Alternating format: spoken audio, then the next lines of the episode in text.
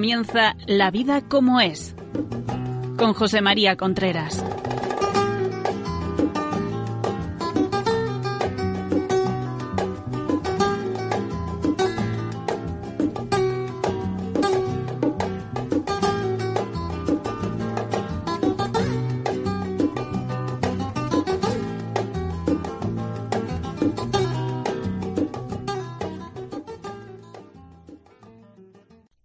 Muy buenas, queridos amigos. Aquí estamos nuevamente en La Vida como es, el programa que se dedica a hablar de cosas referentes a la familia, cosas referentes al matrimonio, educación de los hijos, etcétera.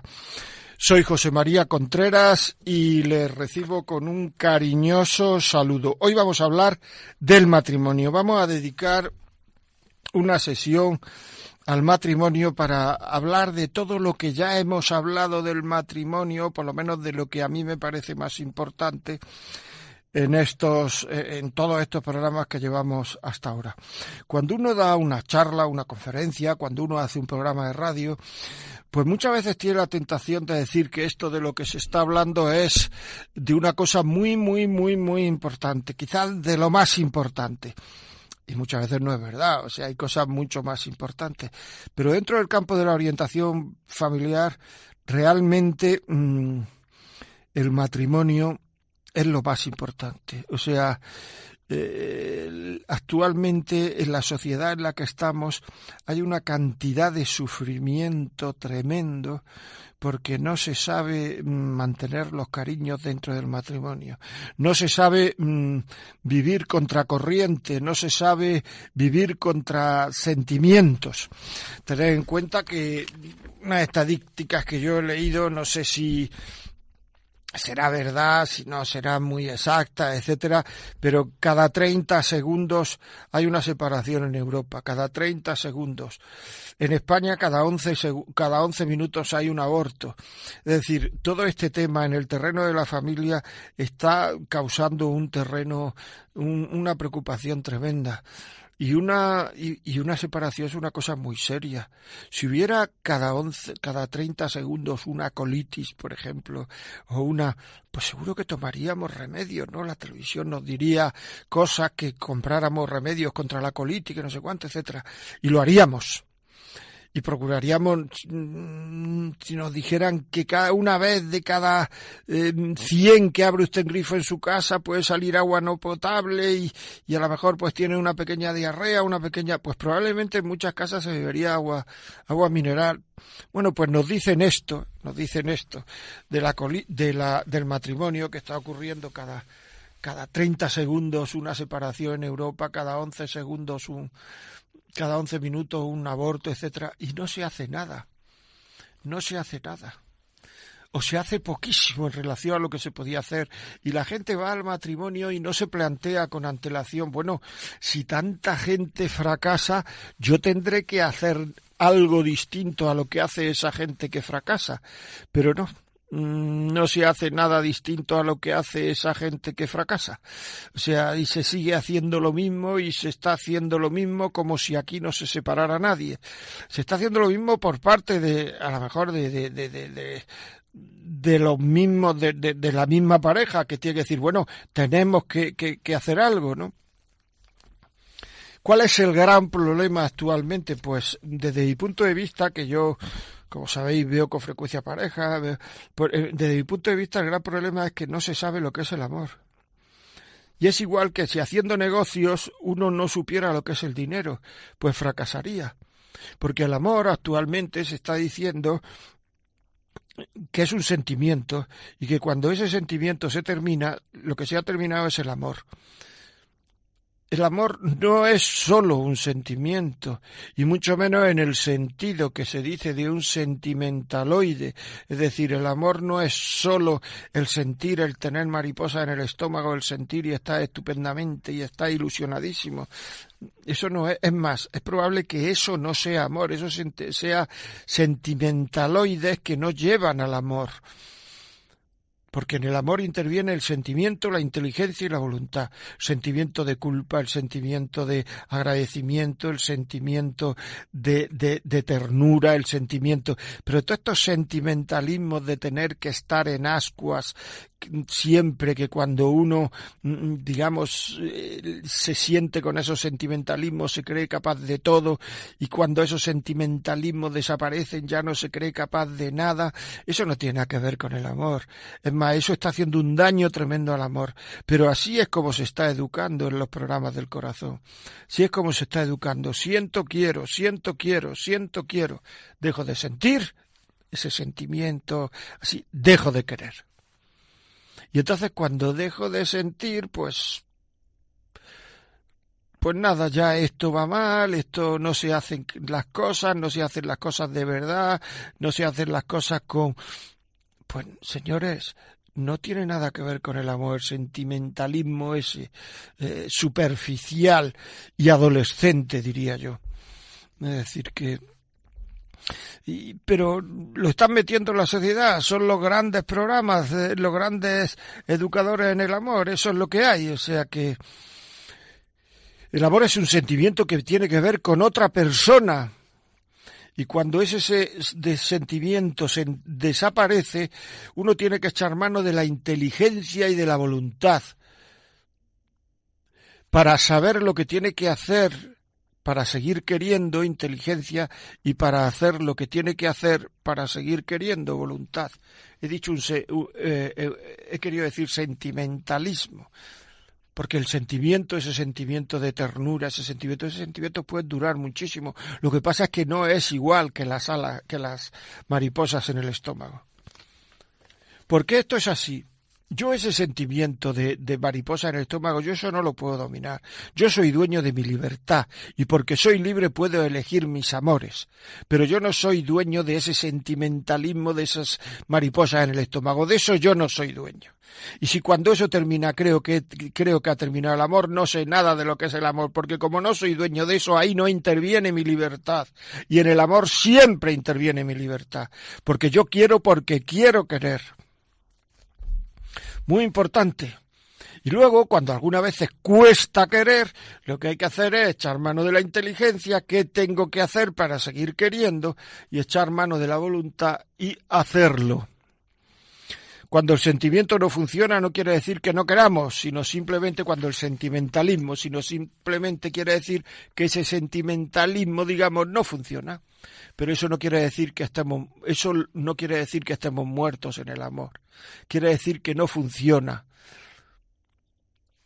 con esta persona en este momento. Pero hay que tener cuidado, ¿eh? porque por ahí vienen muchísimas infidelidades. Puede funcionar con otra persona y eso no quiere decir que hayamos dejado de querer a este, esta y empecemos a querer al otro. Eso siempre quiere, simplemente quiere decir que estamos vivos. Si nosotros creyéramos que cuando ese sentimentalismo, esa especie de emoción por la otra persona desaparece, si nosotros creyéramos que es que se ha roto el amor, entonces el 100% de los matrimonios fracasaría, porque en 100% de los matrimonios eso antes o después desaparece.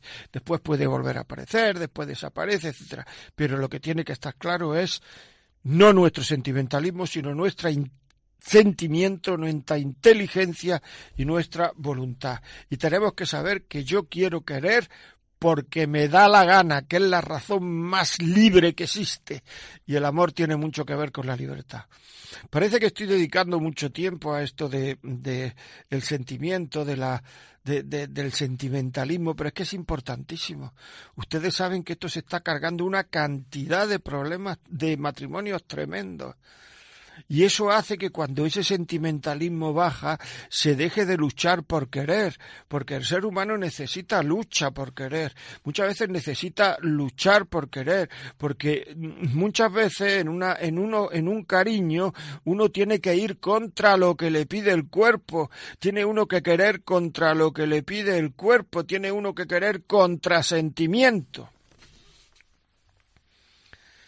Y ahí estamos eh, en la primera, digamos, cosa importante, aparte de los sentimientos que quiero decir hoy, los sentimientos negativos no se comparten en el matrimonio. Lo digo con absoluta certeza. Todo aquello que me lleve a querer menos al otro no se comparte con con el con la pareja en el matrimonio. Todo aquello que, porque hay mucha gente incluso buenísima, con muy buena voluntad, que dice que sí se comparten y no se comparten están equivocados. O sea, yo no puedo decir a mi mujer, por ejemplo, cada vez que te veo, eh, no me pareces nada guapa, pero en cambio estoy aquí luchando por quererte. Eso, eso no se puede decir. Porque al otro no le ayuda a quererme más. Al otro lo que hace es derrumbarlo. Al otro lo que hace es no le ayuda a nada. Por tanto, eso no se puede decir. Y quien diga que eso se debe decir y se debe de compartir está equivocado. Todo lo que vaya mm, a quitar la ilusión y el amor en un matrimonio no se debe decir. Es decir, así de claro. Esto lo, lo claro, es que no, eh, a mí me ha preguntado gente, se lo digo, es que no siento nada por ella. Vamos a ver, eh, ¿y qué ganas diciéndolo? si luego a lo mejor dentro de cuatro días sí sientes. Tú lo que tienes que comportarte siempre, tu comportamiento siempre tiene que ser como si sintieras mucho por el otro, si estuvieras emocionado. Y eso es comedia, pues eso es comedia, sí, pero es que la comedia forma parte del amor hace unos cuantos años, hace ya bastantes años, cuando uno quería justificar el, el dejar una el separarse, el dejar a una persona, pues decía que, que, que es que no podía perder el último tren de su vida. Luego uno algunas veces veía el tren y en fin, tampoco era tan tren, ¿verdad? Pero bueno. Después se dijo, es que yo no puedo hacer comedia, ¿lo veis? O sea, dándonos de, dándonos de fuerte, de heroico, de, de, de recto, yo no puedo hacer comedia. Pero si la comedia forma parte del amor, tú para conquistar a tu mujer, a tu marido, has hecho comedia para que los niños coman has hecho comedia. Tú para has hecho comedia. La comedia forma parte del amor para eh, irte con tu mujer, con tu marido a dar un paseo y dejas al niño con un familiar, con un amigo, con quien sea, pues eh, dice al niño, ay, que vamos a tal sitio, que no sé cuánto, ahora venimos, nos va... haces comedia, para que coma el niño cuando no te gana, te pones un gorro, te pones a distraerlo, haces comedia. ¿Por qué haces esa comedia? Porque lo quieres. Luego la comedia forma parte del amor. O sea que, que, que eso es muy importante. Luego en un matrimonio para querer también hay que hacer comedia. Muchas veces. Y eso forma parte del amor, para que el otro esté contento, se sienta querido, se sienta querida, para que... Claro. Es decir, si no quieres hacer comedia, no te cases. No te cases si no quieres hacer comedia. Muy bien. Seguimos. Ahora ya, perdón, es que me he distraído un momento, eh, ahora ya se dice que lo que hay que hacer es, ahora cuando ya preguntas qué es lo que ha pasado por, por una desunión, por una separación, cuando antes se decía esto que he dicho de el último tren de mi vida, de la comedia, ahora se dice el desgaste. El desgaste es no hacer esfuerzos por querer. El desgaste proviene simplemente de aguantar. Y hay que querer, señores, hay que querer. No hay que aguantar solo, hay que querer. El aburrimiento en el amor es no querer. El desgaste en el amor es no querer. Y todos sabemos lo que tenemos que hacer para querer, para querer más, para querer de una manera digamos, intensa, para, para que la otra persona se sienta querida. Eh, estos detalles, tan, que está hecho de detalles pequeños, dejar el mejor sitio, saber sonreír en un momento dado, saber no quejarse, saber sacar cosas positivas en el ambiente, saber hacer agradable la vida de familia que está hecha de cosas muy pequeñas.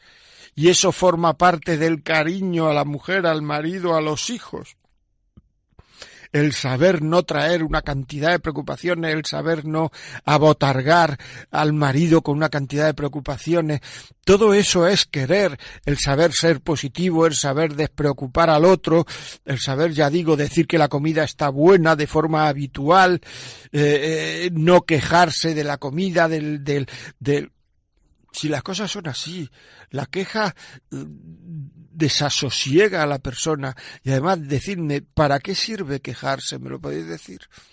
¿Para qué sirve quejarse?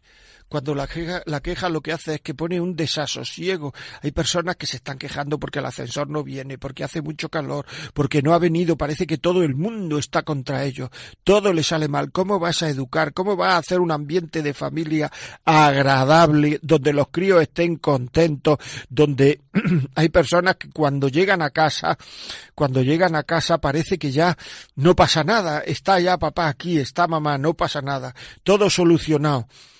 Pero eso no lo tenemos que ganar. ¿Y cómo se gana uno? Luchando por preocuparse. ¿Cómo se gana eso? Luchando por preocuparse por los demás. Preocuparse, que en este caso los demás son mi marido, mi mujer y mis hijos. Luchando por preocuparse por los demás y no quejándose. Sacar cosas positivas.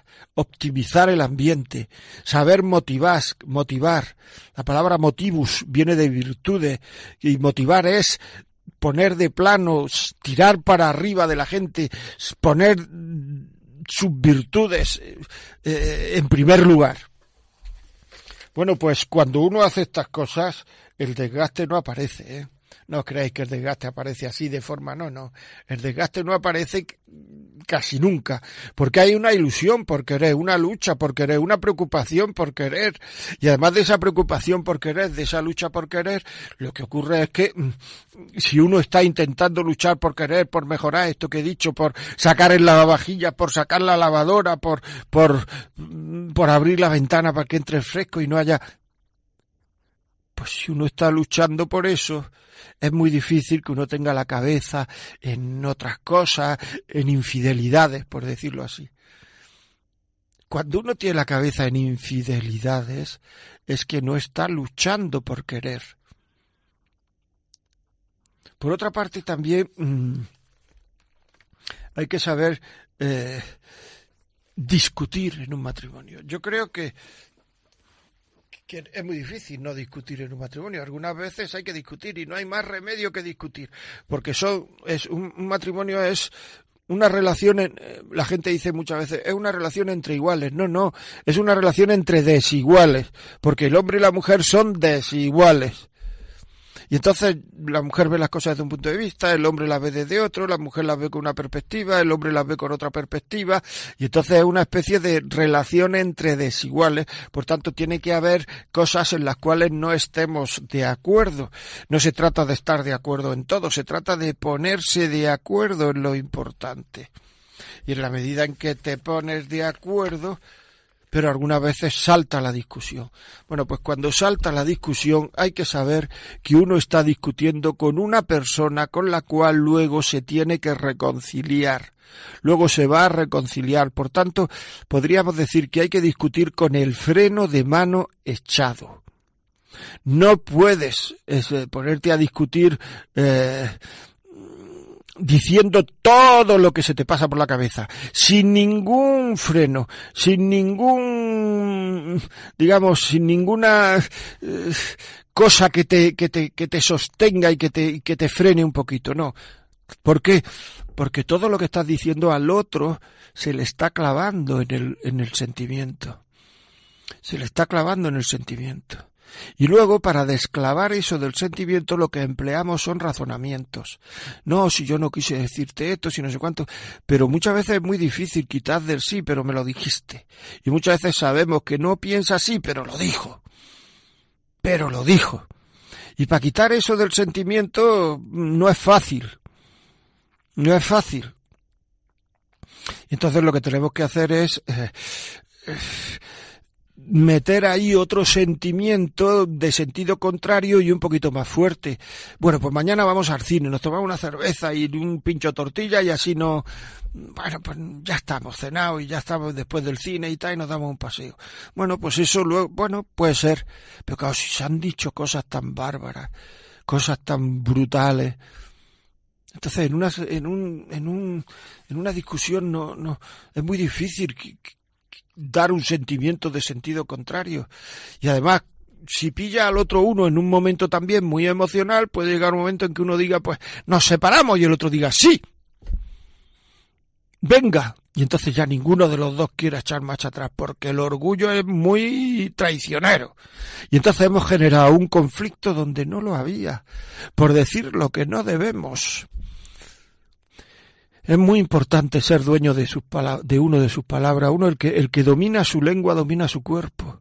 Uno tiene que dominar su lengua. Cuántas faltas de, justicia, cuántas faltas de sensatez, cuántas faltas de, de amor se provienen a través de una lengua destemplada, de una lengua no dominada.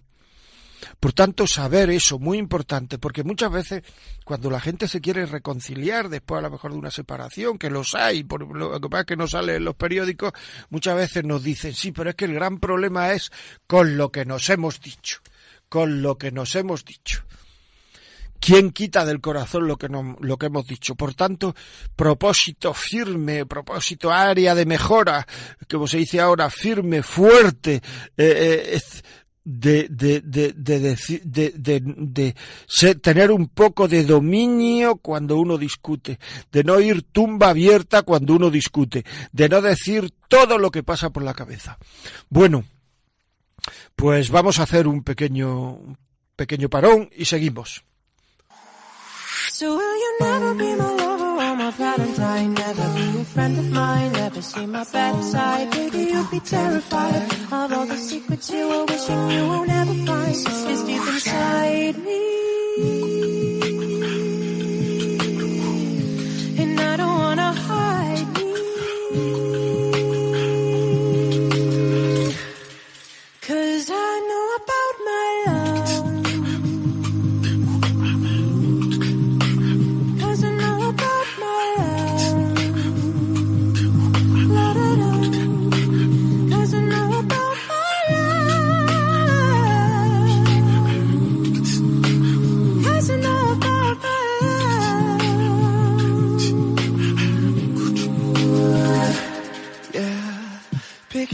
Like a fly far away from you. Away. Although I know I feel at home whenever you are near.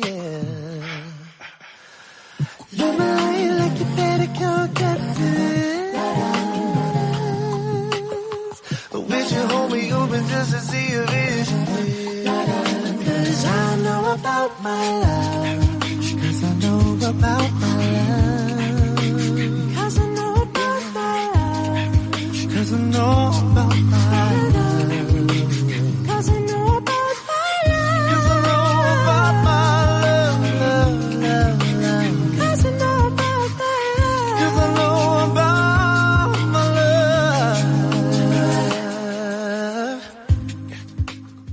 Continuamos, estamos hablando aquí del, del matrimonio hoy, de algunos aspectos importantes en el matrimonio. Hemos hablado de los sentimientos, de la discusión, de, de, del desgaste.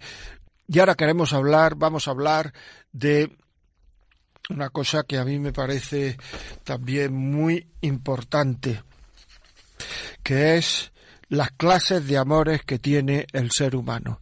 Todos los amores que tiene el ser humano, y esto hay que saberlo, no son iguales. Hay unos amores que yo llamo horizontales y unos amores que yo llamo verticales. Los amores verticales, que son el amor a los padres, el amor a los hijos, el amor a la tierra donde uno ha nacido, el amor al equipo de fútbol, el amor, son amores que son muy difíciles de perder. Y en un individuo sano mentalmente, en algunos casos son imposibles de perder. Hay otros amores que se pueden perder, que son los horizontales. Y en estos amores que se pueden perder, son solamente tres, reduciéndolos, son solamente tres, el amor a Dios, el amor a la pareja y el amor al, al trabajo. Además son amores, que ya me había oído otras veces hablar de esto, que son muy, muy, muy parecidos. El amor a Dios, una conversión, una, de, de repente una luz que uno se da cuenta que, que lo que tiene que hacer en la vida es esto, lo otro y tal. Una, un enamoramiento, el amor a la pareja, una, pues un enamoramiento es como una especie de, de visión, ¿verdad? De, de, visión del otro, que lo tiene uno siempre presente en la, en la mente, haga lo que haga durante un cierto tiempo.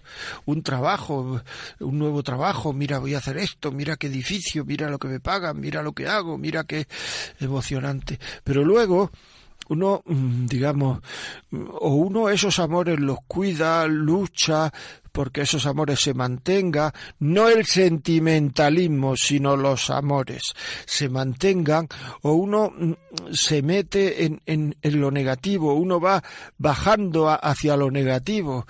Es decir, si esos amores no se mantienen, no se, no se pelean por, por, querer, pues entonces ese sentimiento positivo se convierte en un sentimiento negativo. O sea, esto es muy fácil de comprobar. Si tú sales a la calle a diez, a, a diez personas recién casadas, le dices virtudes de tu mujer, virtudes de tu marido, probablemente te digan unas cuantas.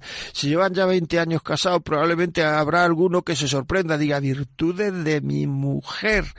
Vamos a ver, hombre, si es una buena chica, virtudes, a ver, porque está uno focalizado en lo negativo, no en lo positivo. Y eso es importante. ¿Qué se hacen las empresas para que la gente no, no, pierda el cariño a la empresa, para que la gente no pierda esa especie de ilusión por pelear y porque la empresa gane más dinero en el fondo? Dar formación pues recibiendo formación, formación en el terreno de la de, del terreno espiritual de Dios, por supuesto, y en el terreno de la pareja, que es de lo que estamos hablando aquí en matrimonio, recibiendo formación, esos amores se van manteniendo de una manera en que algunas veces hay que ir contra sentimientos, pero que, que, que uno se da cuenta que merece la pena luchar por querer. Esos amores se van manteniendo. ¿Y qué tiene la formación para saber que, que, es una certeza que tenemos nosotros de que, de que si me formo esos amores se van manteniendo? Pues eh, las empresas a la gente que quieren mantener le dan mucha formación. Para mantener, para que no se vayan, para que... Y las empresas, el dinero es muy listo. Es muy cobarde, pero es muy listo bueno, pues la formación lo que tiene en el terreno de la pareja, en el terreno espiritual, el terreno, es que cuando uno cae, se vuelve a levantar. Si uno se cae, se levanta y vuelve a echar a correr. Eso es lo que tiene la formación. Porque lo importante no es no caer, lo importante es levantarse siempre. Y eso es lo que tiene la formación. Eso es. En cambio, si uno no se forma, llega un momento en que se cae, se queda en el suelo, ya no se levanta, empieza a decir que Dios no existe, empieza a decir que es que no me casé enamorado, que es que a mí quien me gusta es la de al lado, quien me gusta es el de al lado, empieza a decir, empieza a ponerse justificante para no levantarse. Así de importante y así de, de, de, de, duro es el tema este. Es decir, así de duro y así de, de, importante. Y eso lo tenemos que saber. Tenemos que saberlo, amigos. O sea, no, no podemos engañarnos a nosotros mismos. No podemos engañarnos a nosotros mismos. Es muy importante no engañarse. Hay algunas cosas que me gustaría resaltar en, en, este tema del, del, matrimonio, del, del, de la relación de pareja. Claro, porque esto alguna gente que, que estoy, que está, me está oyendo, eh, eh, dirá, esto es, esto que está diciendo es imposible, es, no, no, no, esto no es, no, no es imposible muy importante las discusiones, freno de mano echado. Eh, en una discusión lo importante no es quién tiene razón, sino quién pide perdón dinero. Primero, que como estaba hablando antes de dinero. En una discusión lo importante no es quién tiene razón, sino quién pide perdón primero.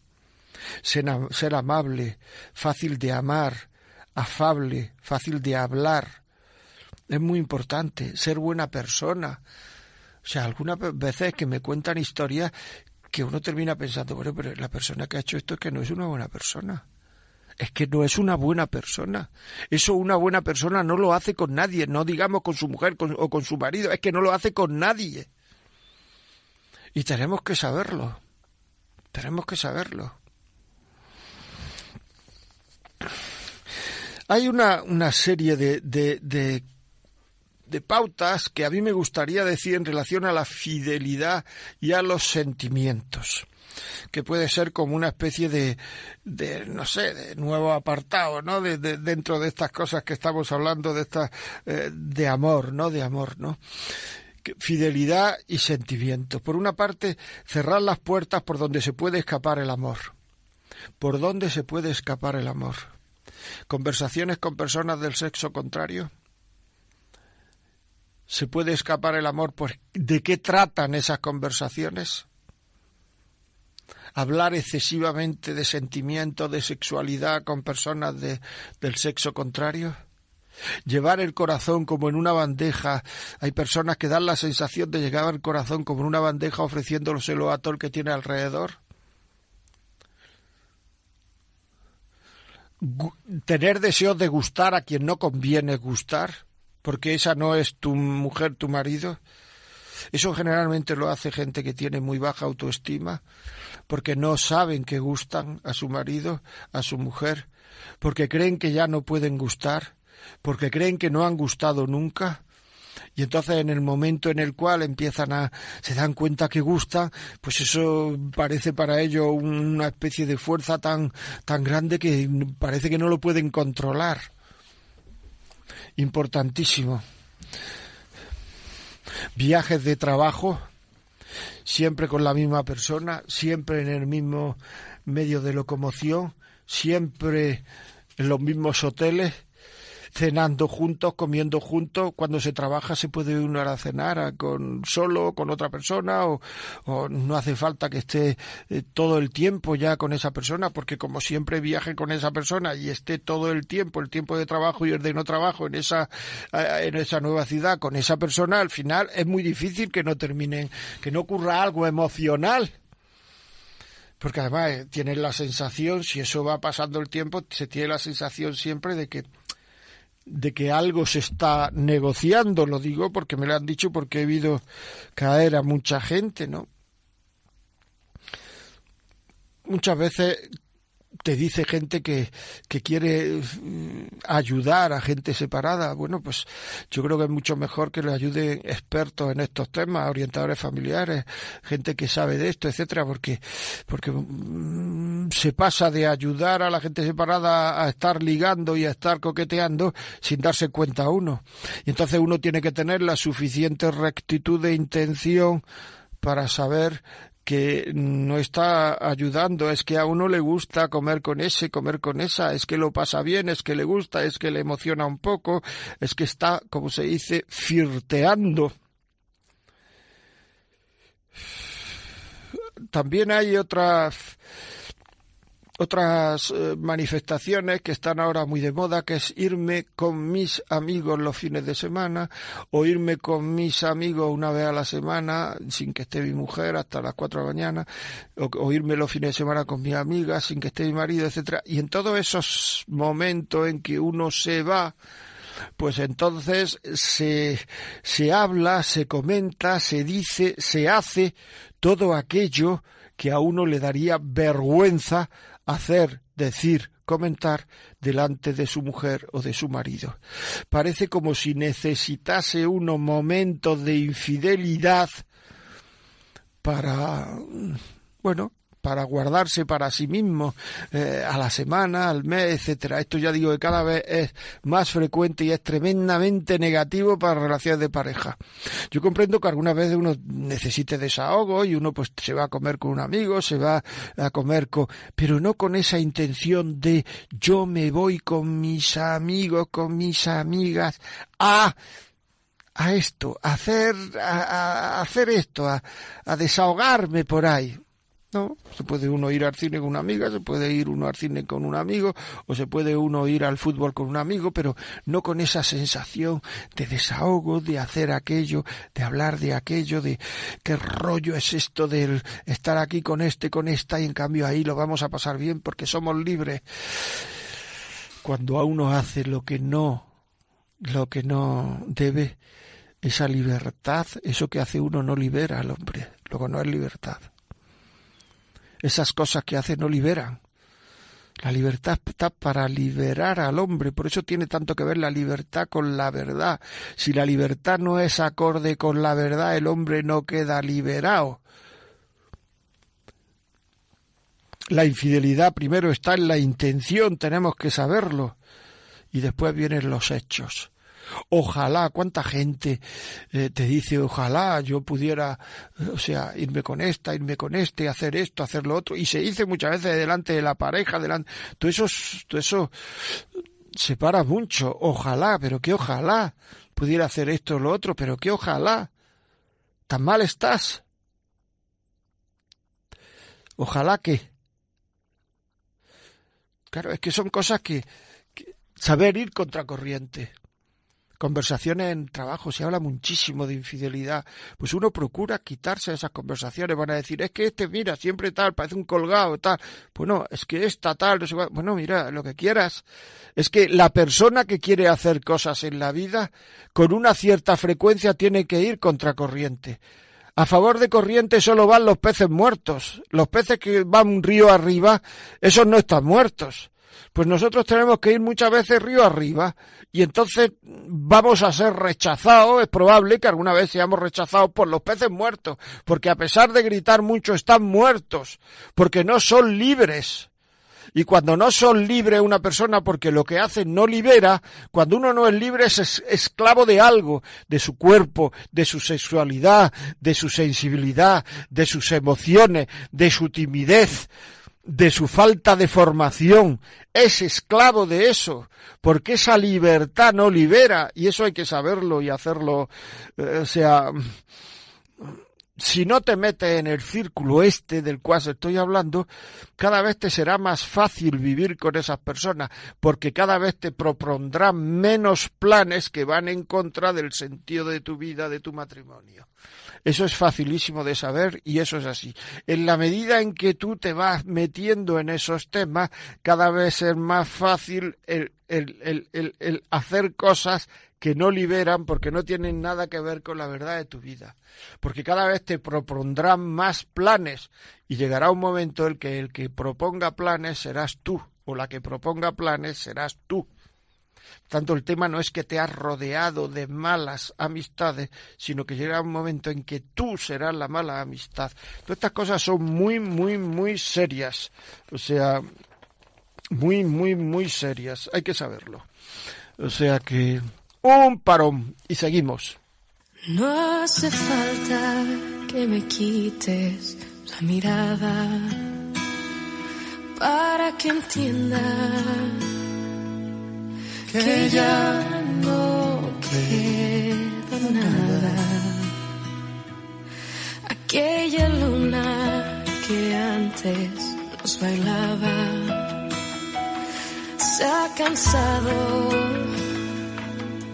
y ahora nos da la espalda.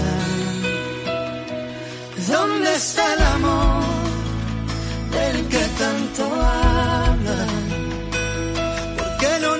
sorprende rompe nuestra calma?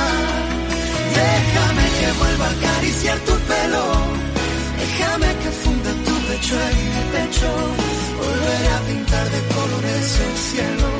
Haré que olvides una vez el mundo entero. Déjame tan solo que hoy roce tu boca. Déjame que voy a detener las horas. Volveré a pintar de azul el universo. Haré que todo esto solo sea un sueño. Tengo contados todos los besos que nos damos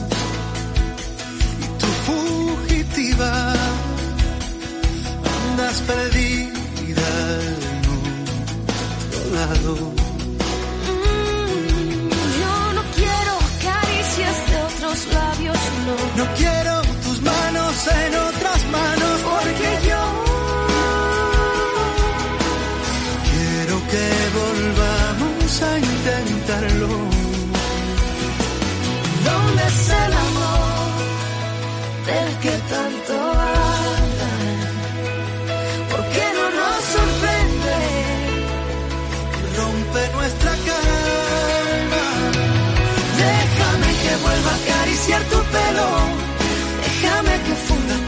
en mi pecho.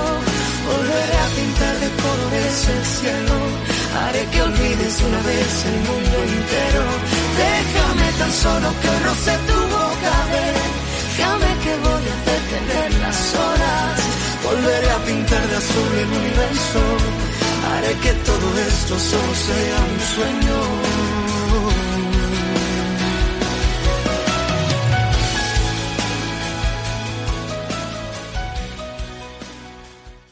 Continuamos. Hay que tener en cuenta que una relación de pareja con una cierta estabilidad está formada por como una especie de trípode que son el reconocimiento, ternura y seguridad. Cuando hay ternura, la ternura, parece una palabra ya de castellano antiguo, es muy importante la ternura. ¿Qué es lo que se carga la ternura? La ternura se la carga el, la falta de pudor. Actualmente hay una falta de pudor tan tremenda en algunas parejas que es imposible que haya ternura. No se sabe dar, especialmente el hombre, no se sabe dar ternura si a cambio no hay nada más que ternura intenta dar ternura porque va buscando otra cosa y entonces ya no es ternura. Y la ternura es importante, porque la sexualidad es muy importante en una pareja, pero también es muy importante para querer algunas veces no tener relaciones sexuales, porque es lo que el otro te está pidiendo para ser querido, no tener relaciones. Ternura, reconocimiento, reconocer al otro, reconocer cuánto le gusta al hombre ser reconocido por la mujer que ama. Y esto muchas veces las mujeres a mí me da la sensación de que no lo sabe. Al hombre le gusta que le digas que vale mucho, cuánto vale mi Pepe, cuánto vale este chiquillo, qué tío más válido para lo que hace. Eso le gusta mucho. Hay un refrán persa que una vez leí en, en una relación de refranes que ponía nada agrada más a un hombre que el reconocimiento de la mujer a la que ama. Y es así. Pero muchas veces nos creemos que si reconocemos al otro una serie de cosas, el otro va a seguir ganando y como esto es una relación entre desiguales pero que están los dos a la misma altura, pues entonces si el otro sale ganando quiere decir que él está por encima, yo estoy por debajo y no quiero que eso pase. Y al no querer que eso pase, pues entonces no reconozco. No reconozco. Una vez fui a ver a una persona que se le había muerto el marido al cierto tiempo fui a verlo y empezó a decirme lo que le, me gustaría que Pepe supiera, que que lo necesito, que estoy que, que me gustaría verlo por un minuto para decírselo, etcétera. Y yo le dije, ah, no te preocupes, si eso lo sabía. Y me dijo, no, no lo sabía. Digo, no, ¿por qué? Dice, porque yo no se lo decía nunca. Dije, ¿por qué no se lo decía? Dice, no vaya que se lo creyese. ¿Qué pasa si el otro se lo cree? ¿Qué pasa cuando un niño se cree que es un buen estudiante? Pues que no quiere perder ese estatus. Por eso los niños que empiezan en, en, en, en, los primeros cursos siendo los mejores, probablemente terminan el bachillerato siendo los mejores de la clase, porque como están considerados los mejores, no quieren perder ese estatus y se esfuerzan. Luego llegan a la universidad y como ya no los conoce nadie, algunos de esos mejores se vienen abajo pero esa especie de reconocimiento del otro los mantiene vivos.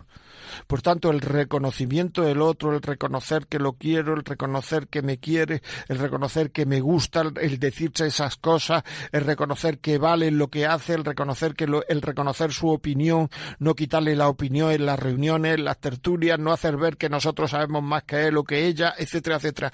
Todo eso es absolutamente fundamental, el darle el beneficio de la duda, el que cuando se equivoque y dice una tontería, pues echar un capote y decir, no, ha querido decir que esto, lo otro, tal, etcétera todo eso es absolutamente fundamental, pero no lo hacemos muchas veces.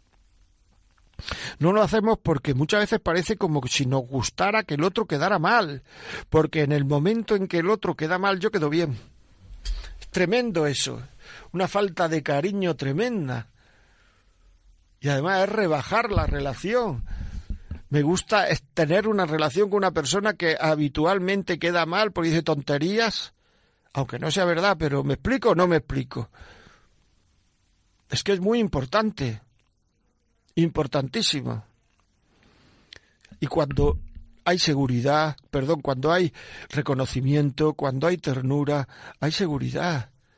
En el momento en que el reconocimiento, la ternura empieza a, a fallar, la seguridad empieza a fallar.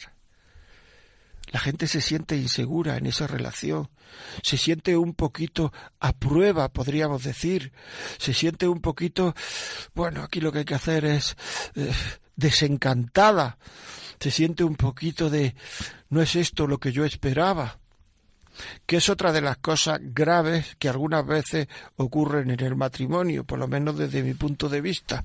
Hay gente que tiene una idea tan idealizada de un matrimonio, una gente que tiene una idea tan, tan perfecta de lo que tiene que ser un matrimonio, que bueno, mm, lo que hay en su casa no es perfecto, ni en tu casa, ni en la mía, ni en la de nadie. O sea, un matrimonio es lo que tú estás viviendo. Echa fuera de sí todas esas perfecciones, échalas fuera que están haciendo muchísimo daño. Un matrimonio es esto. Cuando las personas creen que tienen que estar en otro mundo, en otro sitio, e, en, otra, en otro ambiente para ser mejores, es uno de los errores más grandes que uno puede tener en la vida en ese ambiente, en ese sitio, en ese, en ese lugar, es donde tú tienes que ser mejor. En ese matrimonio es donde os tenéis que querer en ese con vuestro carácter, con vuestros defectos, con vuestros defectos de carácter, eh, queriendo los defectos del otro y el otro intentando luchar eh, por, por desecharlos, sabiendo que que para ti quitar mis defectos es muy fácil porque son los míos, no los tuyos, pero para mí quitar mis defectos es muy difícil. Es decir, que eso que a ti te parece tan fácil que yo corrija no es tan fácil, me es muy difícil para mí. Todo esto está en la, la salsa de un matrimonio, de una convivencia y así es. Y si, y si hay cosas que van mal en la vida, te echan del trabajo, un niño se pone malo, lo otro no sé cuánto, etcétera, que eso la culpa no la tiene el matrimonio. Es que muchas veces cuando las cosas no salen como nosotros esperamos, le echamos la culpa a la, a la, al sentido de nuestra vida, a nuestra vocación matrimonial, digamos, que no tiene la culpa el matrimonio, nuestra relación de pareja de esas cosas.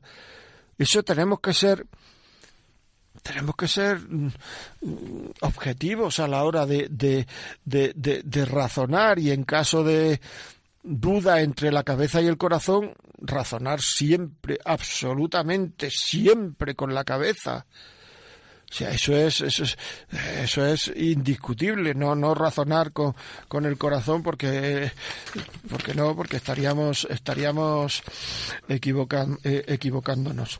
Muy bien, pues hemos procurado hablar del matrimonio, de sentimientos, de clases de amores, de discusiones, de, de pedir perdón quería yo terminar. El que no sabe ser agradecido no sabe querer y el que no sabe ser agradecido no sabe perdonar. Cuando una persona no pide perdón nunca le falta agradecimiento, no sabe ni querer ni ser querido. En un matrimonio que hay una unidad, una relación tan íntima, hay que pedir muchas veces perdón, porque nosotros, el ser humano, somos seres imperfectos. O sea, somos imperfectos y tenemos que saberlo.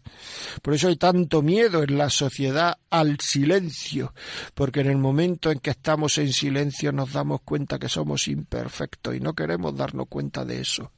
El ser humano es un ser imperfecto y como está viviendo con otro ser imperfecto, uno se hace daño al otro, ser imperfecto hace daño a ser imperfecto muchas veces y entonces muchas veces hay que pedir perdón porque el perdón forma parte del amor el perdón forma parte del amor. Y ya digo que una persona que no pide perdón generalmente no sabe ser agradecida y no sabe querer ni ser querida, ni querer ni ser querida, porque tampoco se da cuenta cuando es querido.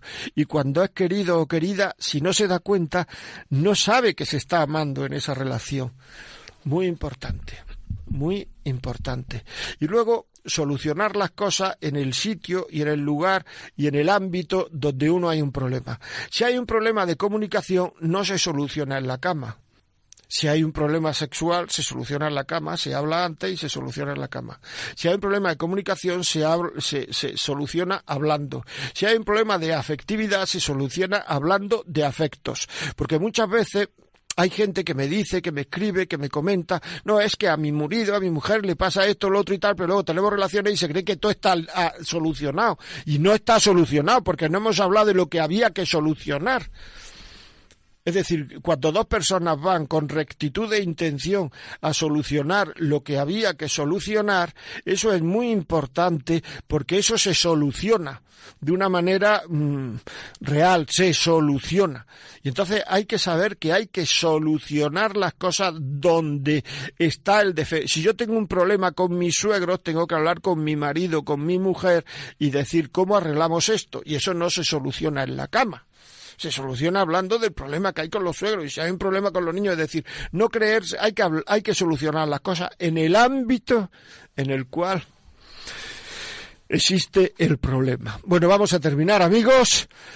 Hasta el programa que viene, les espero aquí. Ya saben que si quieren un DVD de este, de este programa que acaban de escuchar, pues llamen al 902 500 518.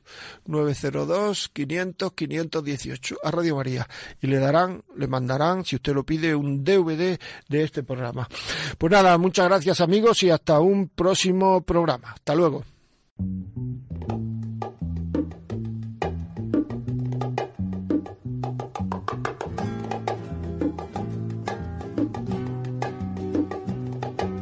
La vida como es. Con José María Contreras.